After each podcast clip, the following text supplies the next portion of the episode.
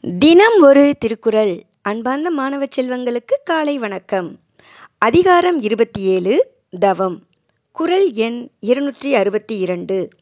தவமும் தவமுடையார்க்கு ஆகும் அவமதனை அஃதிலார் மேற்கொள்வது.